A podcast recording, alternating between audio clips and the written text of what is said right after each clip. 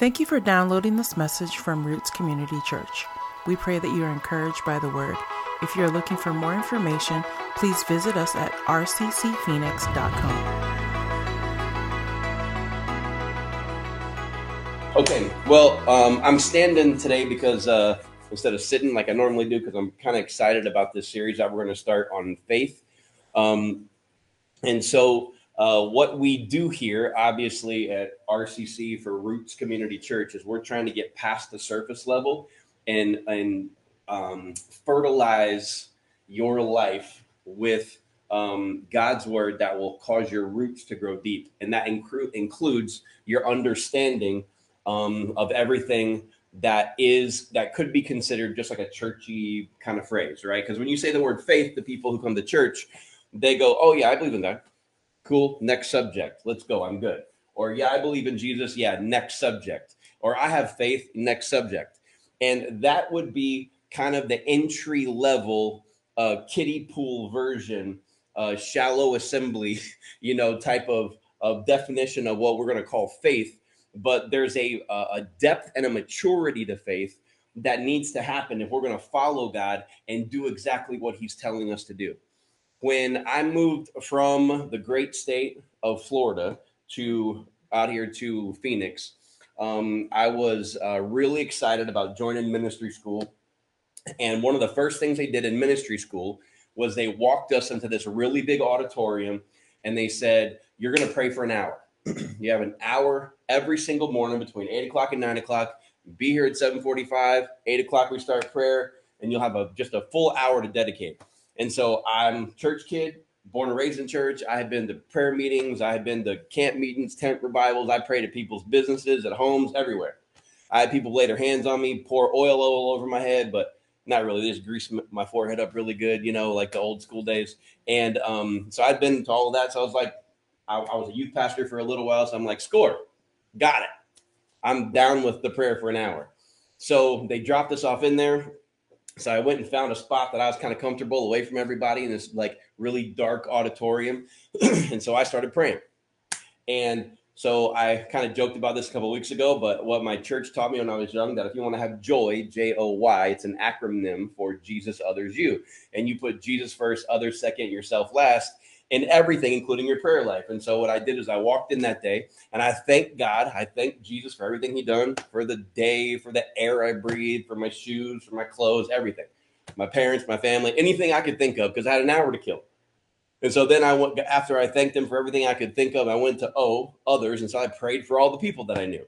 Prayed for my grandfather who wasn't saved at the time. I prayed for my cousins, my aunts, my uncles. And I had this whole big old list in my line in my mind. And so I went through this whole list and wound up um, praying for all of them. And then at the end, I started praying for people's pets because I figured like, you know, got an hour to kill. And so I just kind of threw them in there on the others. And then at the very end, I prayed for the president, who wasn't the guy I really liked at the time. So I felt like I got brownie points or like bonus points for doing that. Right. And so then I went to myself and prayed for all my needs. And I was like, bam, we're done. So I looked around and I'm looking at the exits where they dropped us off to see if someone's coming in to get us for whatever was next in the schedule. And so no one was coming. And so I looked down at my watch and I had prayed for exactly six minutes. I had gotten through every everything in my life I could think of praying for in six minutes. And so I thought my first, you know, my first godly, humble man of God, you know, thought process was they need a fast track for people like me because I don't need the whole hour, right? Like I got I got in here, said what I need to say, high five the Lord in some way, and then I'm like, I'm out. Let's go. Well, as I sat there and I thought, what am I going to do for the next 54 minutes? What in the world am I going to do to kill this time? And so I looked off to my left and I saw this guy standing in in, in uh, near this pew and he had his headphones on and he was worshiping and crying like he was in the midst of a worship concert, just kind of not singing really loud, but just kind of under his breath. And I looked off to to my right and I saw this other guy walking with his Bible back and forth underneath this light, and he would get to a passage that seemed to resonate with him, and he would just clutch it to his chest. And he would just, oh, like he would talk to the Lord about what he just what he just read. And I looked up at the front, there was another person who had their Bible on the floor and they knelt down in front of it and would read and worship. And they just laid down in front, they laid down on the floor in front of the Lord and just began to pray. And at that moment, I realized I did prayer. I didn't know it. I realized right then that I I checked the box. Yeah, J O Y, right? I talked about Jesus. I prayed for all the other people, pray for my own needs. Now I'm ready to go. But these people did not look at it like it's something that I'm supposed to be doing in this Christian walk. They looked at it as I have a relationship with God and I'm communicating with Him. And all of a sudden, I went from the guy who thought I need the fast track to the guy who felt really small, like I didn't know anything. There is a depth of understanding about prayer they had that I didn't. I could say, Yeah, I prayed. Yep, did it. Good. Yep, woke up this morning. Yes, I'm good, Jesus. I prayed. But what they did is they didn't check it off their list. They went into the throne room and worshiped and conversed with God. That's what I'm talking about when we say the word faith. There's this scratch the surface, excuse me, scratch the surface level of faith and there's a deeper understanding of what it means to hold on to your faith and put your faith into God. One of the what you know, if, if you've been around church any length of time, you probably, when I say the word faith and I ask you what verse comes to mind, it's more than likely Hebrews 11 1. Most of you guys probably quote it if you've been in church for a long time, and it says, Now faith is the substance of things hoped for, the evidence of things not seen. So I did something I don't normally do. I hit you with a little King James, New King James there, only because it's kind of how it's mostly presented. Faith is the substance of things hoped for, the evidence of things not seen.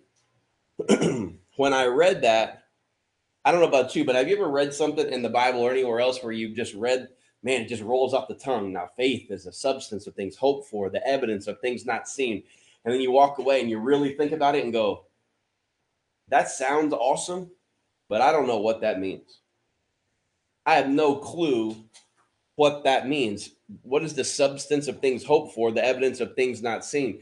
When I read it, it seemed like this poetic riddle, like an elegant mystery, like a like, like a beautiful Rubik's cube or something that I had to go through and try to turn the right way and think about and digest and and dig a little bit deeper to figure out what this meant. It just was so elegant, but so far from me.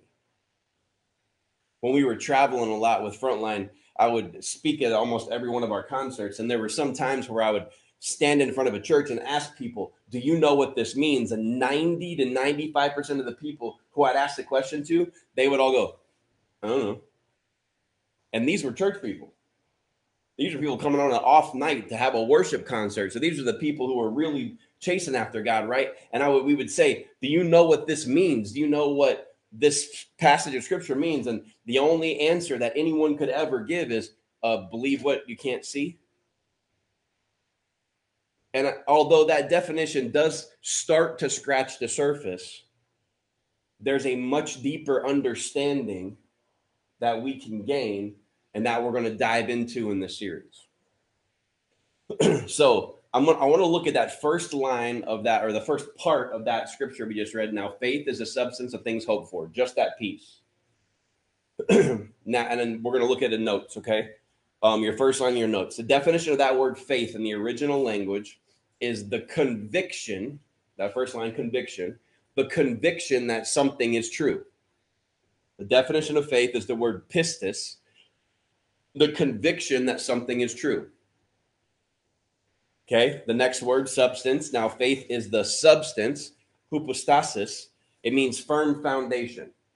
That's a summary of the definitions, but it means firm foundations. You can actually, next to it, also put the word confidence. That's not, I only gave you one line, but you can write two things there if you want firm foundation or confidence. um, and then the definition of hoped for elpizio is to hopefully trust in, to trust in. So when I have a hard time figuring out the wording of a scripture or something, I try to find these definitions and then plug them in to where those words are and then go back and take a second look at it. And so if we plug those definitions into the scripture, here's what it says faith is the conviction and confidence that what we hope and trust for will actually happen. Faith is the conviction and confidence that what we hope and trust for will actually happen. That I understood. Maybe it's just the redneck in me, the southern, you know, like grown up in public school kid. You know what I mean? Like that, that, that needed it to be broken down to for help me understand it. But that I got. And so when I look at that statement, faith is the conviction and confidence that what we hope and trust for will actually happen. That made me go to the next step and think who or what we put our, our hope in, our faith in, is wildly important. Now, believe it or not, whether you're in this room as a believer or not, every single one of you exhibited faith in the last 10 minutes. You had faith when you sat down in that chair.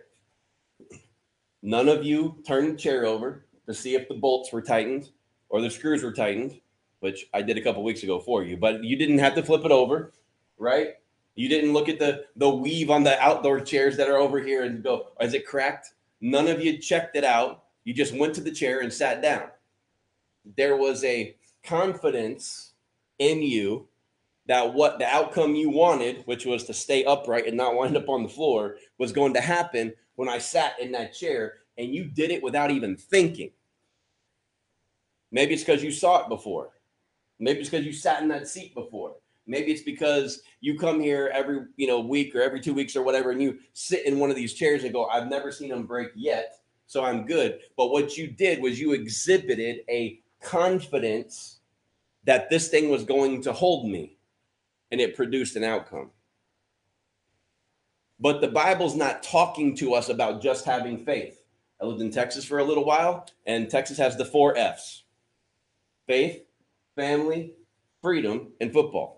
And it depends on what day, and sometimes food. So there'll be five of them. And it depends on what day it is, to which order those are prioritized in, right? Like some days the food is on, it's over. Barbecue and nothing else. I ain't talking about nothing else right? Some days it's all about freedom. They go outside and shoot the guns in the air, you know, the, the on the first of the year, Fourth of July or something. Um, but that faith that people talk about in a general sense is not the faith of the Bible. See, we can't have faith in anything but Him. There's a lot of people that have faith in education, faith in themselves, faith in uh, a country, faith in a system, faith in fill in the blank faith in their job, faith in money. But anything that is faith outside of Him is a fraud. So when the Bible's talking to us about faith, it's not just saying that you need to have faith, like our culture says you need to have faith, like, oh, everything happens for a reason. I believe that. Um, that, oh, it'll all work out how it's supposed to. I just believe that you're going to get up tomorrow and it's going to be a new day tomorrow and a new, fresh attack on the day, and you can look at the situation new. That they refer to as faith, some type of belief, but that is not faith. That is optimism. I'm hoping that it'll get better tomorrow. So, what we're going to find here when we read this passage is that the Bible separates faith and hope as two different things. They're related, but they're different. so I want us to be people who look at the scripture and if we don't understand it, ask the question, what does this mean? I want you to be armed with the tool, what does this mean? So that you can not, when you ask the question, what does this mean? Like I talked about earlier with that scripture, Hebrews 11 1. When you're asking it, you're not showing your ignorance you're actually expressing curiosity and a desire to understand fully. Don't be embarrassed to ask the question if you don't know. We want you to understand. We want you to grasp it. We want you to have the concept fully implemented and rooted in your heart and mind so you know how to implement it in your life. So when we have these passages that we read as one verse, what do we do? We back up and we read the ones before it to try to give us some further understanding. We're going to do that exact same thing here. So that was Hebrews 11 1. So we're going to go back into chapter 10 and read the last handful of verses. and gain some additional understanding on this passage, okay? Hebrews 10 32. This is the writer of Hebrews talking to Christian people. Think back on those early days when you first learned about Christ. Remember how you remained faithful even though it meant terrible suffering. Sometimes you were exposed to public ridicule and you were beaten. And sometimes you helped others who were suffering the same things. You suffered along with those who were thrown into jail. And when all you owned was taken from you, you accepted it with joy. You knew there were better things waiting for you that will last forever. So do not throw away this confident trust in the Lord. Remember the great reward it brings you. Patient endurance is what you need now so that you will continue to do God's will. Then you will receive all that He has promised. For in just a little while, excuse me, the coming one will uh, will come and not delay, and my righteous ones will live by faith. But I take no pleasure in anyone who turns away. But we are not like those who turn away from God to their own destruction. We are the faithful ones whose souls will be saved. Faith is the confidence that what we hope for will actually happen and give us assurance about the things we cannot see. Through their faith, the people in the old and in the days of old earned a good reputation. This passage is painting a picture of several things, and then he summarizes, he wraps those up, he puts a bow on it by that passage of explaining what faith really is. He outlines what? You went through a hard time. You went through suffering. You were exposed to public ridicule. If you didn't suffer, you knew somebody who did and you went and you went through it with them. You realized there were better things um, ahead of you, but at the moment you were in the midst of a struggle. In those moments, he's saying, don't throw away your confident trust remember you need to, you need to have patience and uh, patient endurance is what you need so you continue to do God's will. And we need to be the ones who don't turn away from God to live by faith. then he talks about even though you're enduring all of this suffering, all of this hardship, all of this uncertainty, all of this uh, this immediate turmoil, do not quit following after the way that God is leading you. He very well knew that human beings back then, all the way to today, when they faced hardship, are tempted to stop. If you're a believer in Christ, I won't even talk about you. I'll talk about me. When I faced hardship, some really deep hardships, I would say, God, what the heck? Is this what happens when someone serves you? My faith didn't show through in that moment. My entitlement did. I wanted to say, I did what you wanted, so now I want you do to what uh, you to do what I want. And that's not how this works. Faith is deeper than just going, "Oh yeah, I believe in God." There's a mature aspect to it that is shown in this. This is not a faith in anything else, including faith. When people say those things that I mentioned earlier, oh, it'll work out. Everything happens for a reason. Those like little optimistic, little positive mindset phrases. That is what we call faith in faith. It's a belief that because I have a belief, something good is going to happen. No, I know a lot of people who believed a lot of things in their life, and they told me they were going to be a lot of things. Nina and I ran a music institute in our ministry school, and we had people who would show up and be like, I'm gonna be the greatest singer ever in the church. And then they would open their mouth to the audition, and we were like, please stop because you were not given that gift to sing, right? You were not, uh uh-uh. uh, make a joyful noise away from a microphone, right? Like, do not do it up here, right? I heard a lot of people say, oh, I believe that I'm gonna do that. Oh, it just, you ain't got the gift. You ain't got it. So it doesn't matter that you believe something because you could believe a lie. You have to put your faith into something. Next line in your notes our ultimate faith is in Jesus. through persecution, through hardship, through mockery, through tough times, we must maintain our faith in Him. So, after looking at that passage, there's a couple of things that hit me that I want to draw our attention to that are the next little sections here in our in our in our notes. Faith requires uncertainty.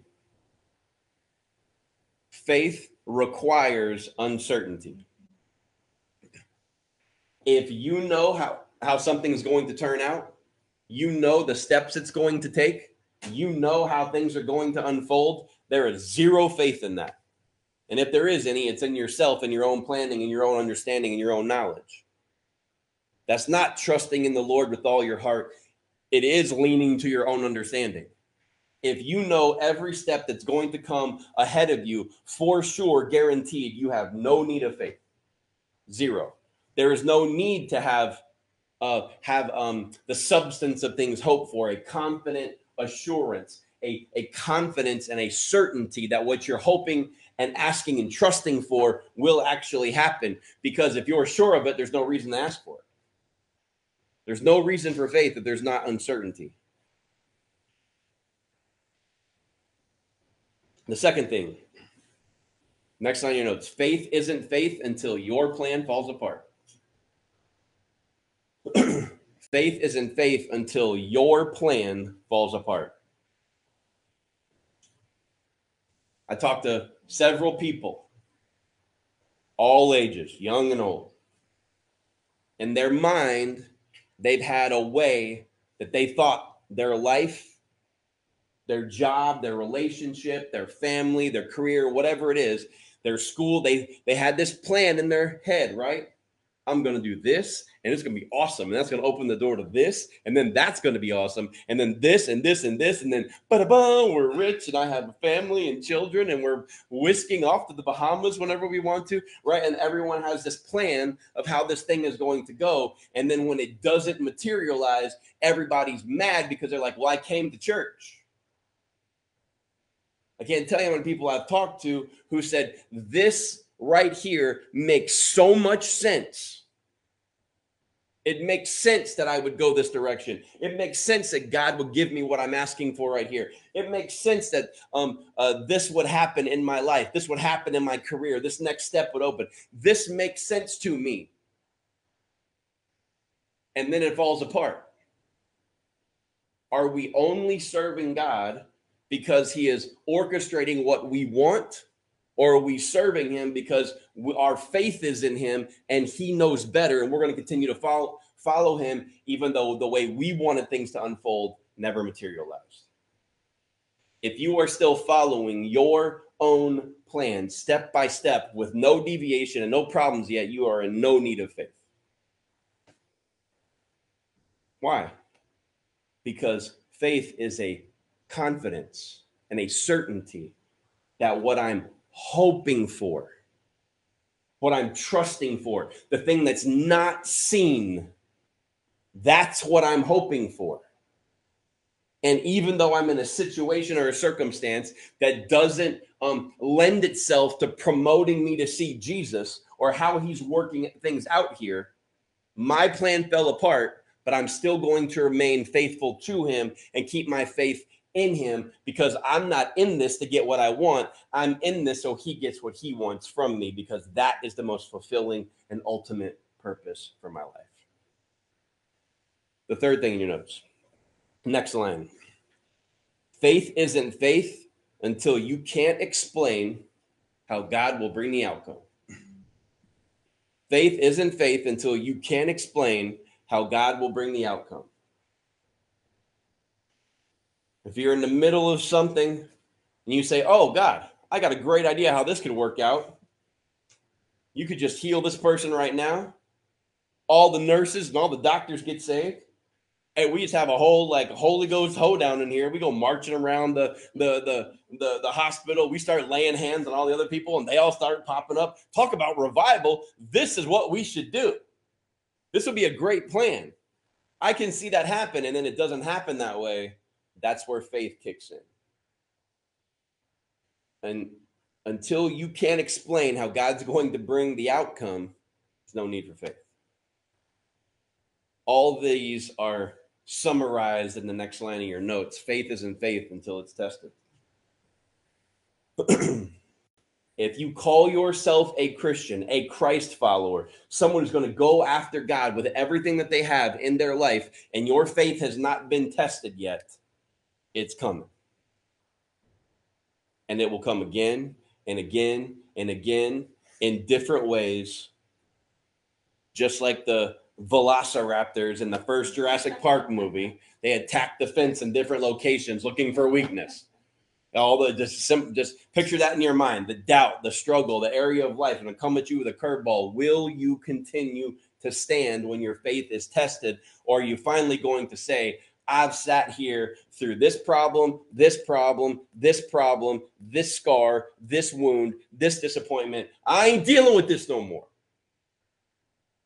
Or am I going to stand there and go, I am committed to Him? I believe he's working things out for my good. And even though I can't see it right now, I'm going to hold on and reinforce that faith. so, this is up here today, not because I needed a neutral background for the live stream, although you guys are important. I love you. um, this, I got an illustration for this that um, I think will kind of help give some understanding this curtain right here um, is the the limiting factor of what we can see in life. You can call this time. You can't look ahead in time. You can't fast forward in time. I don't care what you know alien conspiracy theory you saw on Twitter who said there's a portal somewhere that we can step in and come back. You know, hasn't happened. You can't see forward in time. So all you can do is walk and follow God every step that He gives you through His Word and through His leading of His Spirit. But there is a level of blindness here that we, because we can't see ahead. We think we know that we're going to school tomorrow.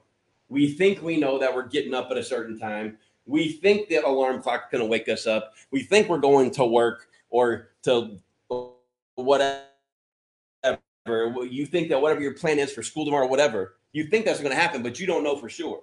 What you do know is that you're planning for that and you'll adjust if there's something else that comes, but there is a limit to what you can see as a human being. there are moments, there are moments where where God's going to ask you even with a limited view to do something If you're following him, he's going to ask you to do something. He's going to ask you sometimes to be obedient in a certain way. He's going to ask you to pray for the person that you just walked by their cubicle in at work. You're going to be cleaning the tables because there's no customers in the Starbucks, and you're going to see this lady over there weeping. There's some, and your heart's going to tell you you need to pray for her right now. Something similar along those lines, and you're going to have a moment. So let me make up a hypothetical situation here, okay? So let's say that here I am following God with my limited knowledge as a human being. I can't see into the future. I'm just going along. I'm following what the Lord wants me to do. And then bam, he just I feel he grips me, kind of puts something in my heart. God, what do you want from me? I, I sense you kind of stirring me kind of a little bit. What is it that you want from me? And he communicates to you got this real burden right here in your heart. Some people call it he's speaking to me, but right here there's this burden, and he says, I want you to take that 10 bucks that you got in your pocket, and I want you to give it to Sanisa.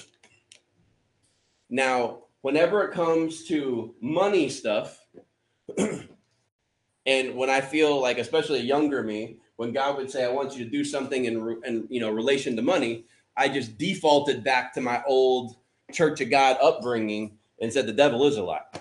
Right? I need that 10 bucks. That won't get me a half a gallon of gas to get around the corner and back today. And even the change on whatever I spend for gas is not going to buy me lunch. I'm hungry. I can't give her stinking $10. And so, if you've ever been in this situation, and not with money, but with anything else in your life, where God's prompting you to do something, and you say, Wait a minute, God, is this you or is this me? Is that your voice I'm hearing, or is that my own voice? Is it me just trying to play the hero or something, or what what is it? I'm, you know, and so then you kind of wrestle with it. You know what I'm talking about? You wrestle back and forth with it, and you go, "Oh man, I really feel like I'm supposed to do this." So you finally get up the courage to say, "I'm going to act in faith. I'm going to believe what He's telling me to do." And so you kind of make your way over to Sanisa, and you're like, you're expecting something because obviously the Lord's put this on your heart. You're waiting for this big response from her, right? They're waiting to Hey, I was praying for you today. And the Lord put something on my heart for you.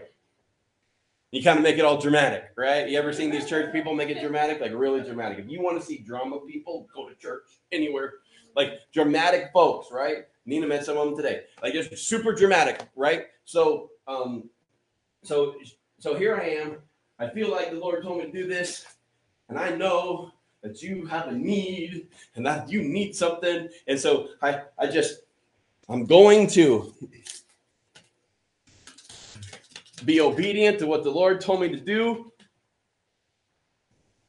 I got some $10. Don't take me. Thank him. And then you're kind of waiting for the response, right? Because you're so sure that God kind of prompted you in some way to do something. So you're looking at Sanisa, and after she rolls her eyes at you from being so dramatic, right? After she rolls her eyes at you and she goes, Thank you, because she's polite and she pockets the 10 bucks and then walks away. And then you're left there going, Dang it, I knew that was me. I knew that wasn't God telling me to do that right? I knew that wasn't me. I knew that wasn't him.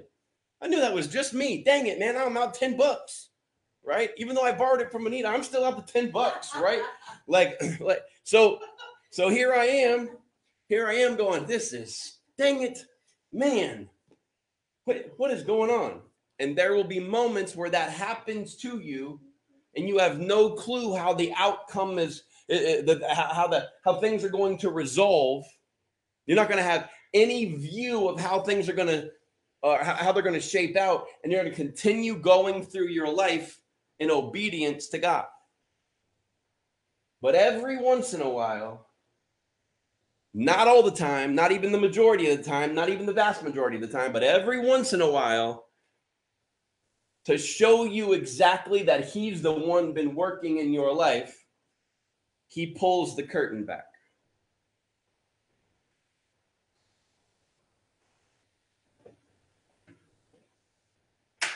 He pulls the curtain back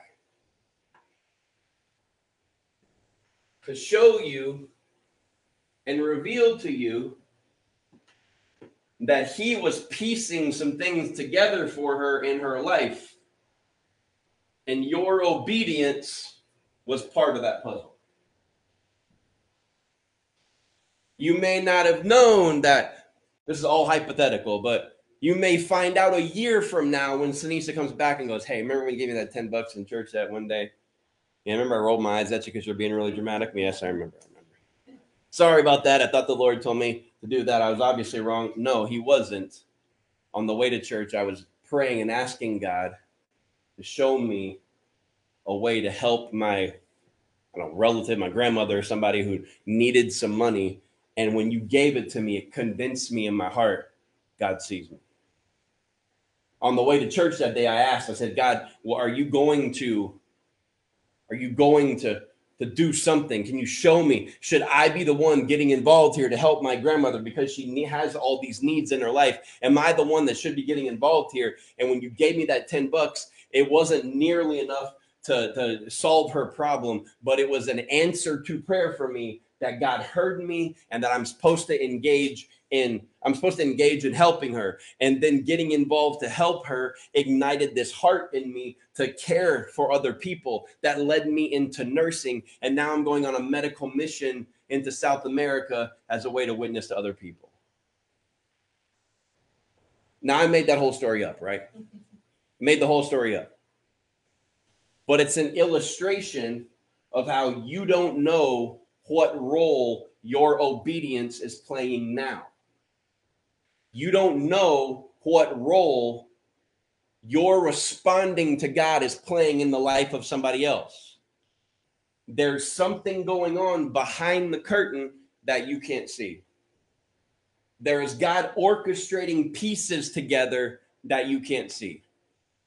I gave you kind of a fake story with Sinisa. Thanks for letting me kind of draw you into my my um no, no you're good. George. Um I, and I, I don't want to um yeah, see, yeah, yeah. um um I don't want to I, I don't want to um stay on the hypothetical one real quick. Let me take you to a real story.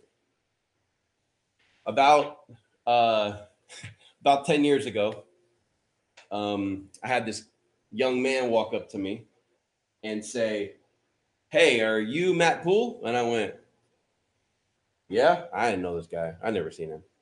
And he said, I know you, but you don't know me.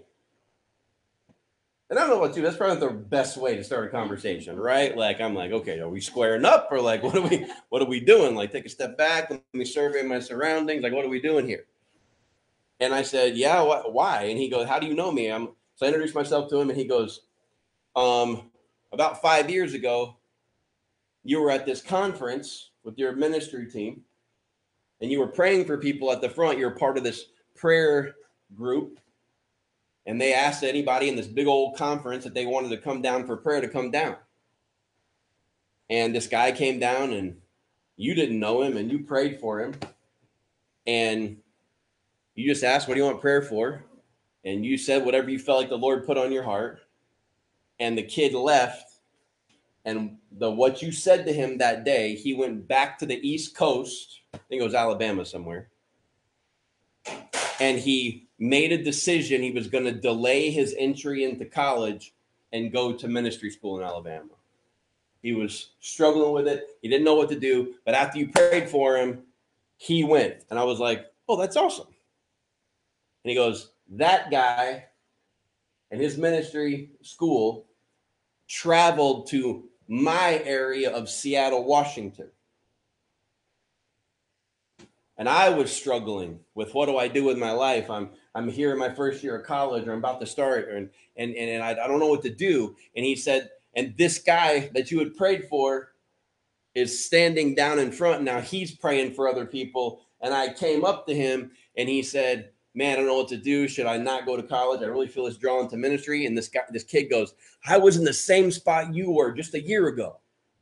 And let me tell you what this guy named Matt Poole said to me at a prayer time. He said this to me, and it's in my heart. I want to share it with you.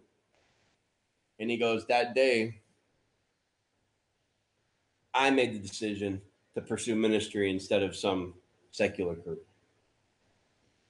And he said, you had no idea that you being faithful, what God put on your heart to speak, would have a ripple effect in that guy's life that would impact my life and every person we've impacted in ministry is because your active obedience that day. I know we don't get to hear these stories a lot about how things impacted someone that impacted someone that impacted someone. I just wanted you to know that your faithfulness is shown in my life. I had no idea who he was. All I had to do was sit there and go, I'm going to be faithful to what I feel like the Lord's kind of put on my heart to pray for this kid. And then he took that somewhere and made a decision and passed it on to someone else who made a decision. And the ripple effects of all that were not seen. You and I live with this limitation. We live not being able to see how giving the $10, praying for someone, or whatever it is that God is putting on your heart to do, you live now unable to see the ramifications of what's going on behind the curtain. But God is not limited here, He operates here and there. And if he has instructed you to do something as a believer in Christ, whether it's give the 10 bucks, whether it's pray, whether it's stand firm in what you believe to the people who are around you, whether it's to open your mouth at work, whether it's to open your mouth at school, whether it's to take a step in a direction that seems risky for you, whatever that is, at the moment you could be like, this doesn't make any stinking sense. Because you can't see what's going on back there.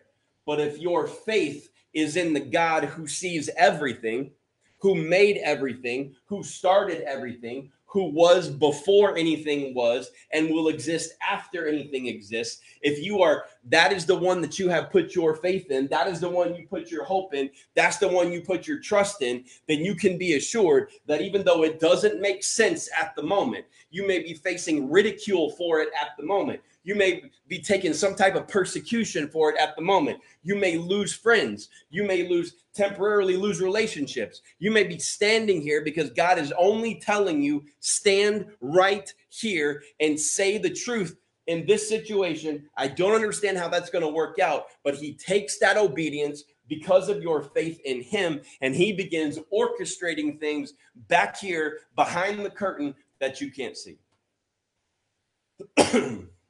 We want God to work it out here so I can see. Can you just let me in on the plan on what's going to happen? Ooh, I see how that's going to work out now. Now I'll do it. That doesn't require any faith. Faith requires uncertainty, it requires your plan to fall apart. It requires you not knowing the outcome that God's going to orchestrate in somebody else's life. Let me give you a different churchy way to say this. Some sow, some water, some reap the harvest. Some tell people about, about Jesus. They teach them about him, and these seeds of faith are planted in their life. Some someone else comes through and waters. Someone else sees that the plant is growing and harvests it Everybody has a role. The only problem is you don't know what your role is at the moment. You just know that I am acting in faith because I'm having trust in Christ. I'm following exactly where he's leading me. I don't believe in I don't believe in anything else except for him. Everything else can be beneficial in some way, but he is the source of my faith. He's the thing that I have my hope in because he's the only one who knows what's going on behind the curtain. And if I'm going to be faithful, I'm going to have to respond in obedience to when he puts something in front of me that I don't understand. It makes no sense to pass up that job, God. It makes no sense. I really like that school. Why would you kind of put in my heart to go this one? Why every time I pray about doing this thing that I really want to do, there's just this uh, there's tension, and over here I feel peace when I talk about going this direction. Follow him because he knows what's going on behind the curtain.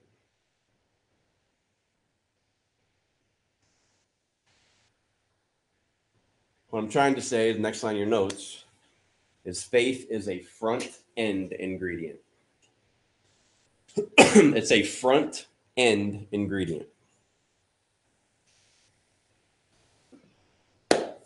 For all the rednecks in the room, let me simplify that for you. Faith is not the icing on the cake, it's the flour in the mix. It's the first thing in the bowl. By itself, you could go, this is not very appealing. But after God puts in all the ingredients and puts the steps together that you can't see, it turns into something beautiful. But faith is a front end ingredient. You can see how things were orchestrated and how God used your obedience. You can see that, and that can strengthen your faith. But if you are going to have faith, it is on the front end. So there's four things I just want to uh, draw our attention to. And I want to encourage you with tools that you can use to build your faith in front of the curtain when you can't see what's going on behind it. The first one is this number one. It's the next on your notes. Pray in the midst of your heartache. Pray in the midst of your heartache. Romans 8, 26 through 28.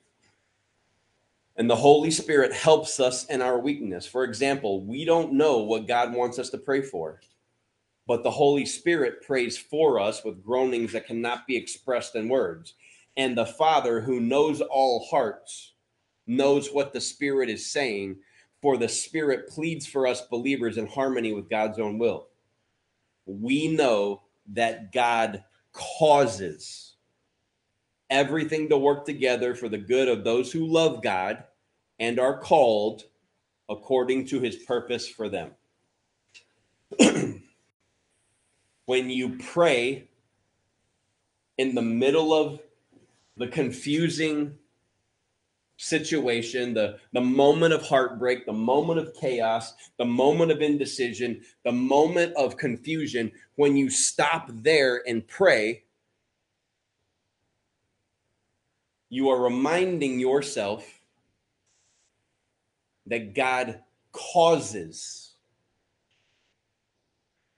the best to happen.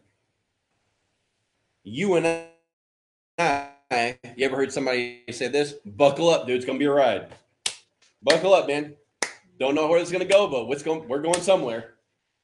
That's not God. He's not along the ride with you. He's orchestrating things behind the curtain that you can't see.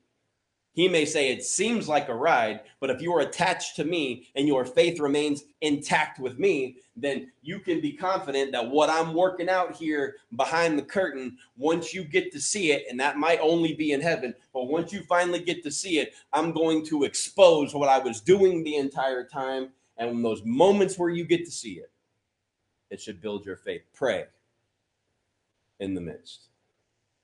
Number two, read scripture in the midst of your struggle. Read scripture in the midst of your, uh, of your struggle. Romans 15, 1 through 4. We who are strong must be considerate of those who are sensitive about things like this. We must not, we must not just please ourselves. We should help others do what is right and build them up in the Lord.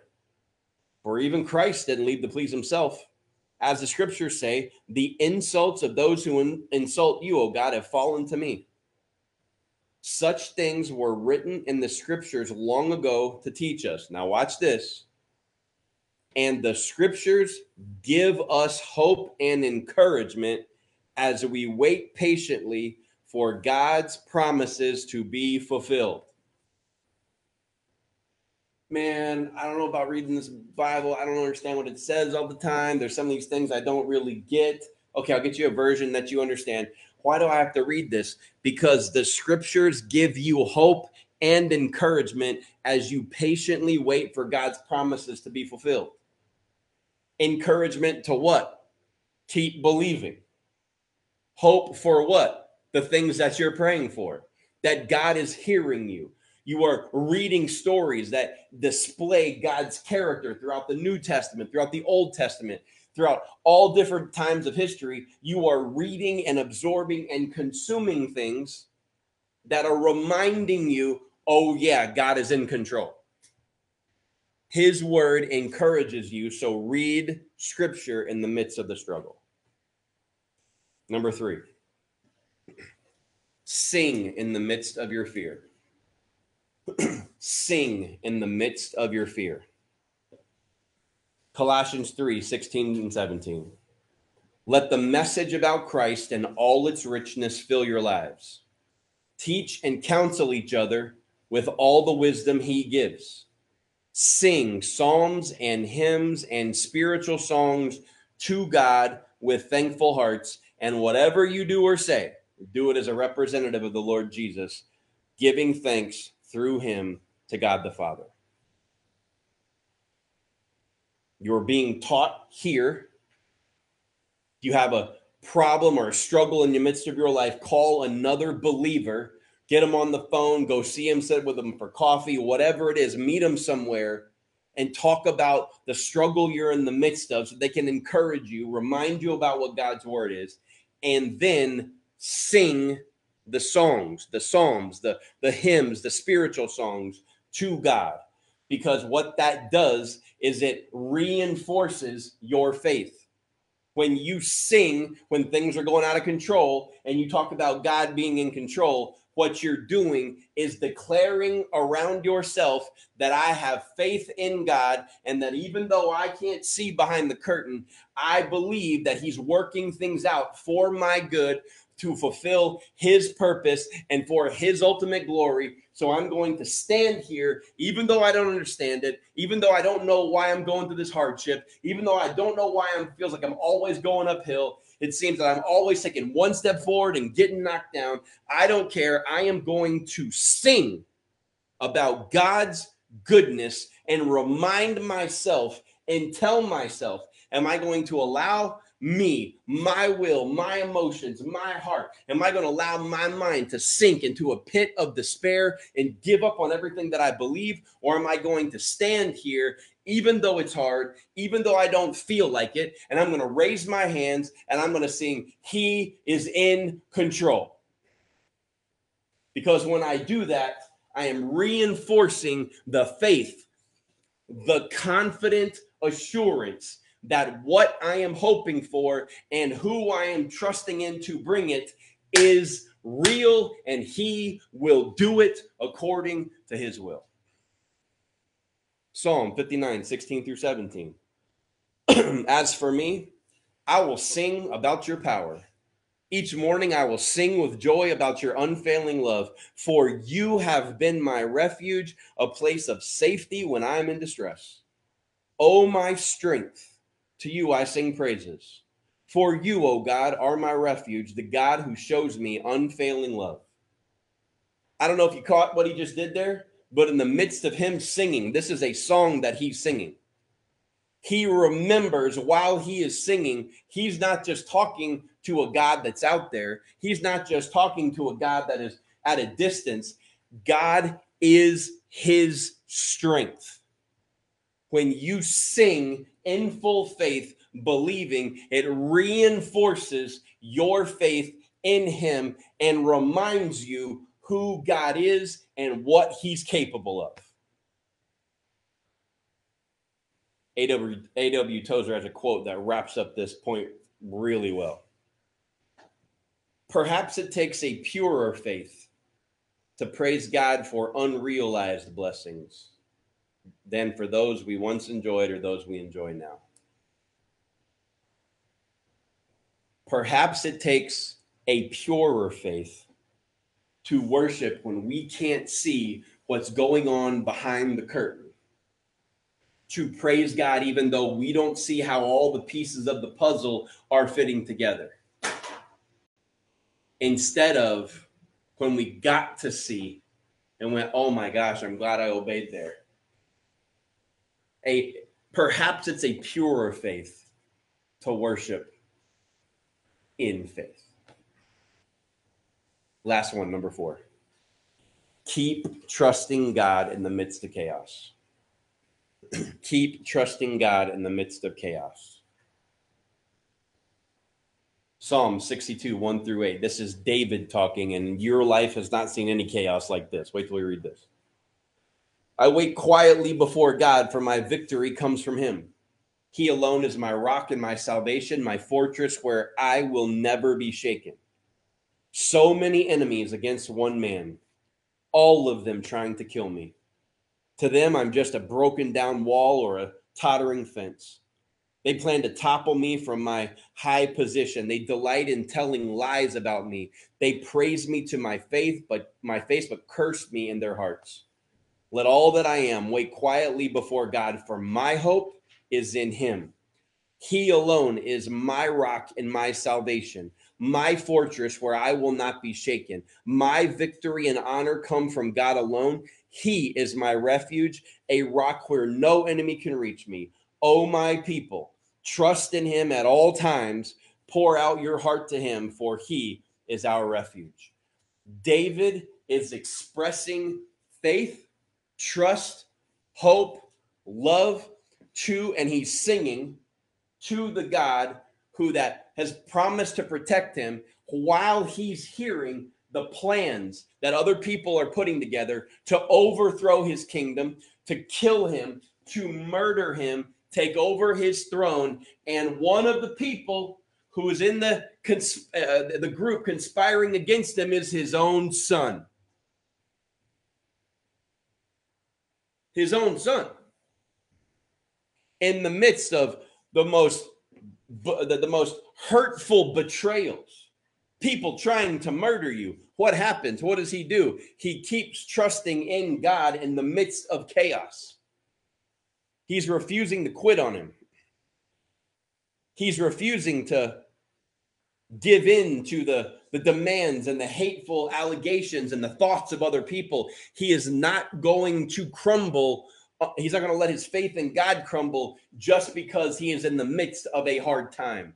He doesn't see how he's going to get out of it. He doesn't see how God's going to orchestrate things. He doesn't see how this is going to end. He can't see any of that. All he knows is that the God he serves is working things out behind the curtain that he can't see. And he's limited, but his God is not. So he is going to keep trusting him no matter what anyone else does. Why do all this, Matt? Why can't God just show up in the midst of my problem and be like, it's gone? He could do that. There's an off chance he might. He may just step in and be like, You've been through enough. I'm going to take care of this one for you. Move along. That'll be great. That should not make you be prideful or arrogant. It should make you have even more faith in him. But why go through all of this? Why continue to pray? Why read scripture? Why keep my faith in him? Why why why to um um continue on trusting when I can't see? What is it about this that gets God's attention? Hebrews 11, 6. But without faith, it is impossible to please him. For he who comes to God must believe that he is and that he is a rewarder of those who diligently seek him. Your first faith is in him, in his son, that there's salvation found there, that he will move you from death to life, that he will he will take the heart of stone and turn it to a heart of flesh, and he will take the the death nature that is inside of our flesh and he will bring us back to life. He we will be born again. That's the first step. But after that, we must also believe, have a confident assurance in him that he rewards those who diligently seek him. It's not just a thought to put in your back pocket and be like, oh, well, eventually got to reward me for all this. No, no, no. You must believe that he rewards those who diligently seek him. Those who are genuinely pursuing him. Those who are genuinely trying to follow him, genuinely turning their life over to him, genuinely digging deeper, trying to go past the, oh, yeah, I believe there's a God, into the deeper understanding, having deeper roots in our faith. The last thing, it's not even a note for you to write down, but I put it in there for your reference, is that definition of the word rewarder in the original language is one who pays a wage. He is the one who pays the wage for those who have believed. He does that for people who seek him. How does he pay the wage? Whatever way he sees fit. You sow a seed of $100, he's going to give you a hundredfold back in the next 30 days. Nope. the wage he might give you is finally settling your heart. The payment he might give you is finally settling your mind. The payment he might give you is ultimate peace that you cannot understand, but all of it is predicated on one thing faith. A confident assurance that what you're hoping for, what you're trusting for, and the one you're trusting in has the ability and desire to fulfill the request if it lines up with his will and his purpose. You just have to trust in front of the curtain while he does his best, most creative work behind it.